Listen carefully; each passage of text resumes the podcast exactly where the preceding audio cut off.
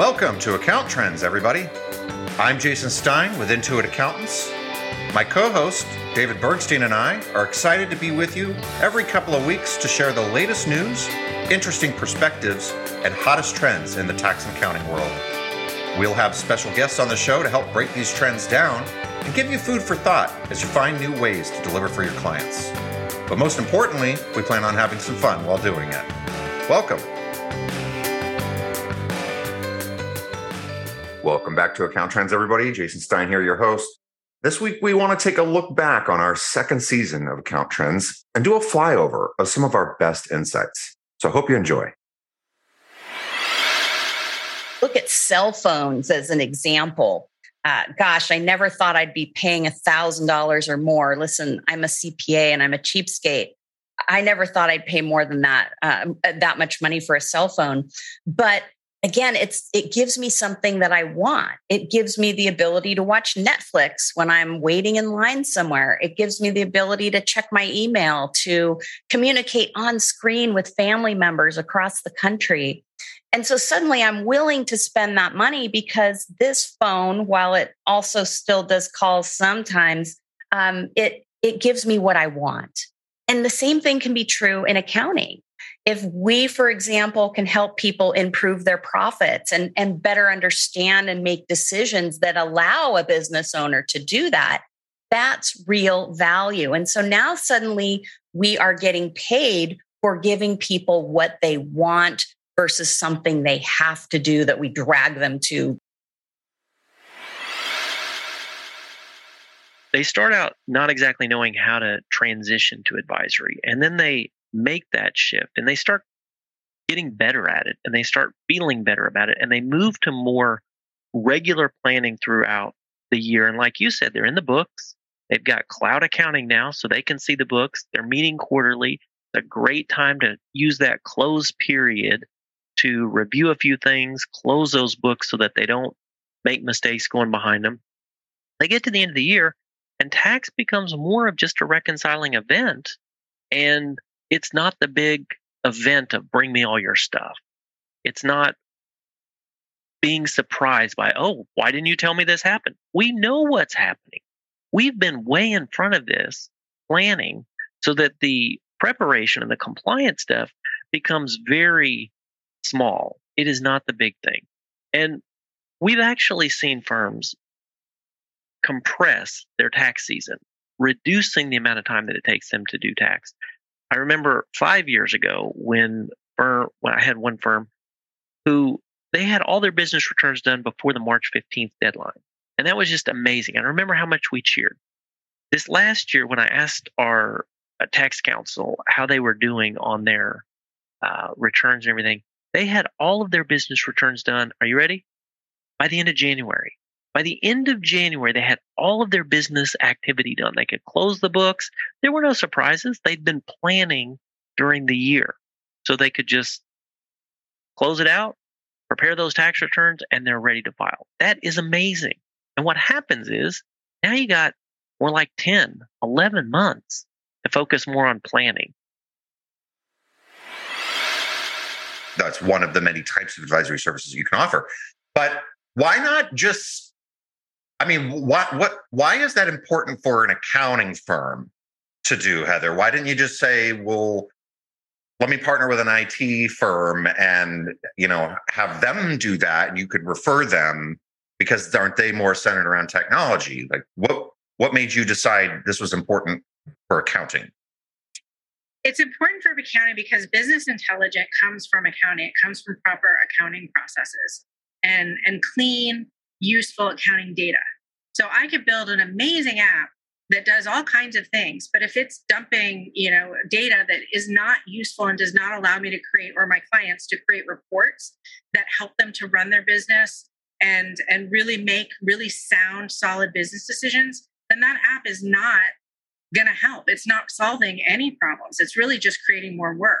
So the thing where I, Liz, my business partner with Appia, or my co-host, we're always saying that you need the developer and you need the accountant to be working together when you're building business applications that involve your financial statements. It's just as simple as that. Because if you don't have an accounting background and you don't understand debits and credits and, you know, the format of our different financial reports, then you can really mess up somebody's books by dumping data into it. So the accountant is absolutely the right person that should be having these types of conversations with their business clients, because they understand what good financials look like. They understand the type of business intelligence that their clients need to stay compliant and to run their business and be profitable. And they understand a relational database, because I tell you, I think all accountants, we think like relational databases. We do. That's just how we're wired. And so when we start to think about how things are connected, it just comes naturally to accountants. So then if they come back to me and they're saying that that's going to be too high, I have had that.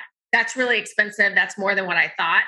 Then I never just bring down the price without just taking services away, because you have to get so clear on what your own value is for those services that you provide.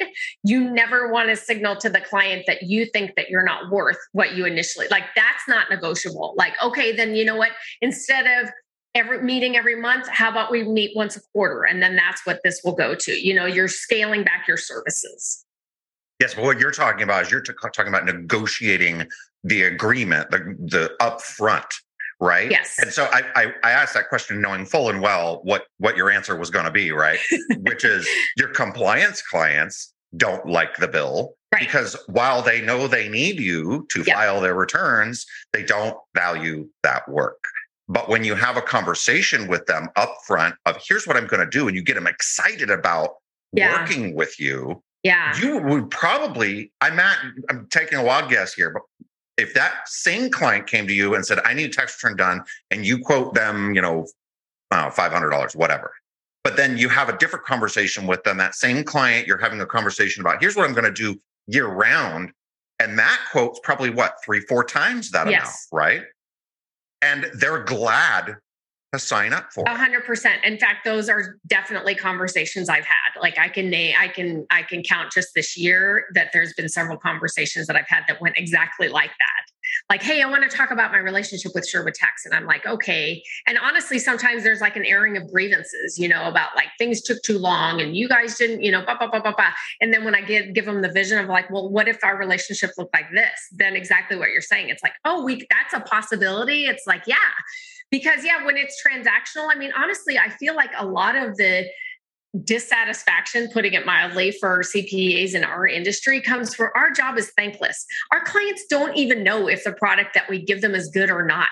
They have no idea, you know? And so we're getting compared with people who might not be giving as good of a product, but if they're cheaper or faster, then they, you know, kind of get more, they kind of get better Yelp reviews or something, you know, than those of us that take our time, take a little longer and charge more because we have more expertise. So the only way that our clients are going to appreciate us is if they're able to connect with us on a more personal and relevant for them level. But I do think seeking out somebody who can give you some perspective on what it's like to be a woman in an accounting industry or in whatever way you are approaching your work. If you're young going into the industry and trying to get into a partnership track early, whether you're a man or a woman or whomever, what we want to do is find people that can help us, give us perspective, guide us through our paths that we're going down, give us things that we need to be watching for, helping us to improve, letting us know about the blind spots that we don't see. Those are really important for us. And just like for me, I've not run a top 10 accounting firm in the United States, but when I come in with the experiences I've had working with all of these firms, I can bring a perspective that is from the outside, that's not in their world, that really can be very beneficial. And I've been able to help a lot of firms by doing that.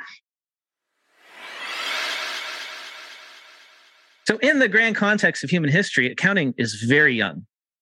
Right, modern accounting, the way we think of it. Right, yeah, I mean, we had debits and credits. The fundamentals of accounting have been around a long time, but yeah, you're exactly right. Right, and I feel like I remember that railroad story. I did a keynote for one of our VCons, and it had there was something that had to do with the creation of the EA designation too, right? Or am I mixing my history? I have no idea. Like I'm not an expert on this. Well, because they needed people to be able to represent folks before the government. Mm-hmm. And there had to be like this trust factor. And so they established the EA designation. I don't remember exactly when that was. I'd have to go look it up. But I think the thing we can say is that like all the licenses are actually relatively newish, right? It's only been generations. It hasn't been that many, like what, 5 to 10 generations, depending on how you count it. And so I think that accounting will continue to evolve. And part of the problem is that like this model that was developed at the end of the 1800s, beginning of the 1900s, just doesn't fit the world we live in today, both from an accounting standard standpoint and from just the way firms are run. The whole idea of like a partnership model, like why would that be ideal, right? And right. You see, and going back to what you were talking about with the private equity investment, we see firms, pretty sizable ones like Eisner Amper, Cherry Bakert, EY, either doing it or talking about splitting off their audit practice into a separate business so that they can run tax and consulting and CASTs all under a corporate model. And I believe my prediction, David and I like to do annual predictions, so I'm going to do mine in advance this year. Mid-year. Yes. Mid-year prediction is that preview. The partnership model is not competitive in a rapidly changing environment. It is by nature conservative, which is good sometimes, but bad other times. And I think that it's under threat. And we're seeing more and more small firms switch off of the partnership model to a corporate model and giving employees stock options like technology companies instead of having them buy into a partnership. Mm-hmm. And just from my own experience, having worked for a company that had that, like, you know, Intuit has this, right? All tech companies do this. It's kind of a standard thing. It really motivates people in a way that path to partnership doesn't really motivate young people anymore. You give you a report at the end of the year that says, okay, once again, here's your capital gains, here's your capital losses. And then when you get into the granular things, like I said, staking rewards, that's where you have to deeper dive and say, okay, let's either one, push back and dispute this with the IRS, or hey, just pay them. It's a small amount, move on. So we're kind of in work with what you have.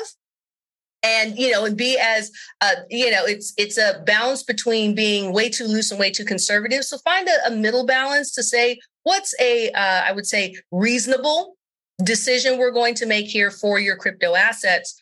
Because the other thing is, I mean, there are things like in crypto, like long-term capital gains, short-term capital gains, you know, holding crypto for a year or longer, especially in some of these newer projects, that's not feasible. Some of these projects you're only in for couple of months, couple of weeks, some of them even a couple of days. And so the tax rules, it's like crypto moves too fast. A year, that project one either may not be around or two, it may. But if your whole goal is to make money or invest it in the short term, then being able to, then falling under the short term capital gains, it makes crypto trading, like I said, challenging at best. Mm-hmm. A lot of times we like to say, you can't niche too deeply, but you can niche too quickly. And so if niching is a mature marketing move, then you want to do it methodically because really it's a risk. Niching is a risk. You're basically saying, I'm going to decide to say no to almost everybody. And I'm only going to say yes to a narrow layer of a client, you know, industry, a client base. And that narrowness is, can be dangerous. You can actually do it wrong. Like, for example, I'll give you a story. We were starting to niche more and more in creative digital design agencies, more and more. And I thought, well, I got to go all in, right? So fired everybody that wasn't in the niche. Well, that happens to affect your cash flow as well. And so it's like, yeah, it's a little bit. So that was kind of my early niching, you know, ignorance. I didn't know. So what you're going to do is slowly narrow into an industry over time. You can go really as deep as you want. And so as you do that, you're attritioning out generalist, non-niche related clients over time if you want. Though a lot of firm owners may also make the mistake that if you niche, you know, internally, you can only have that that client base as, in your client base. And that's not necessarily true. Sometimes you'll niche, you'll find people maybe 50, 60, 70% niched, where then they have other generalist type clients. And that's fine too. Niching has a lot to do with putting it on your website. When you're ready to do that, when you're really ready to take a stand as an expert and position yourself to that market, the next step is to be more formal about it and put it on your website and start marketing in a way that says out loud, I am the expert. Come to me for this service. Let me just tell you, last year, in the last 13, 14 months, if you will, I have traveled 15,000 miles around the state of Florida. I have gone and met with as many members as possible, all the way from managing partners down to entry-level folks. And the only thing that anybody wants to talk about is talent. So on the one hand, it's a good thing because we're not kind of in this boat alone. Everybody's facing the same challenge. Nobody has this silver bullet kind of figured out yet.